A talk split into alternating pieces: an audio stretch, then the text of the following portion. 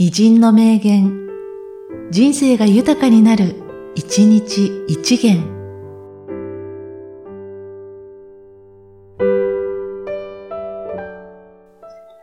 7月7日、コナンドイル。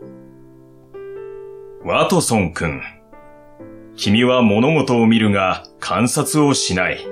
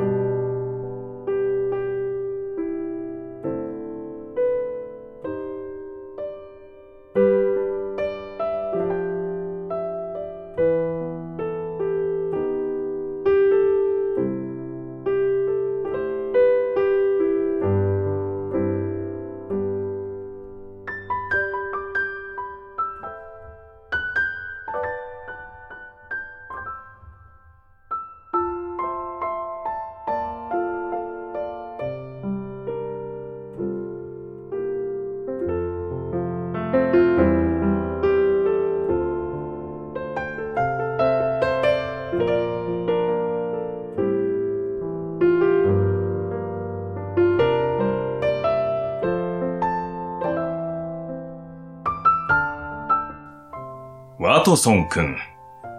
君は物事を見るが観察をしない。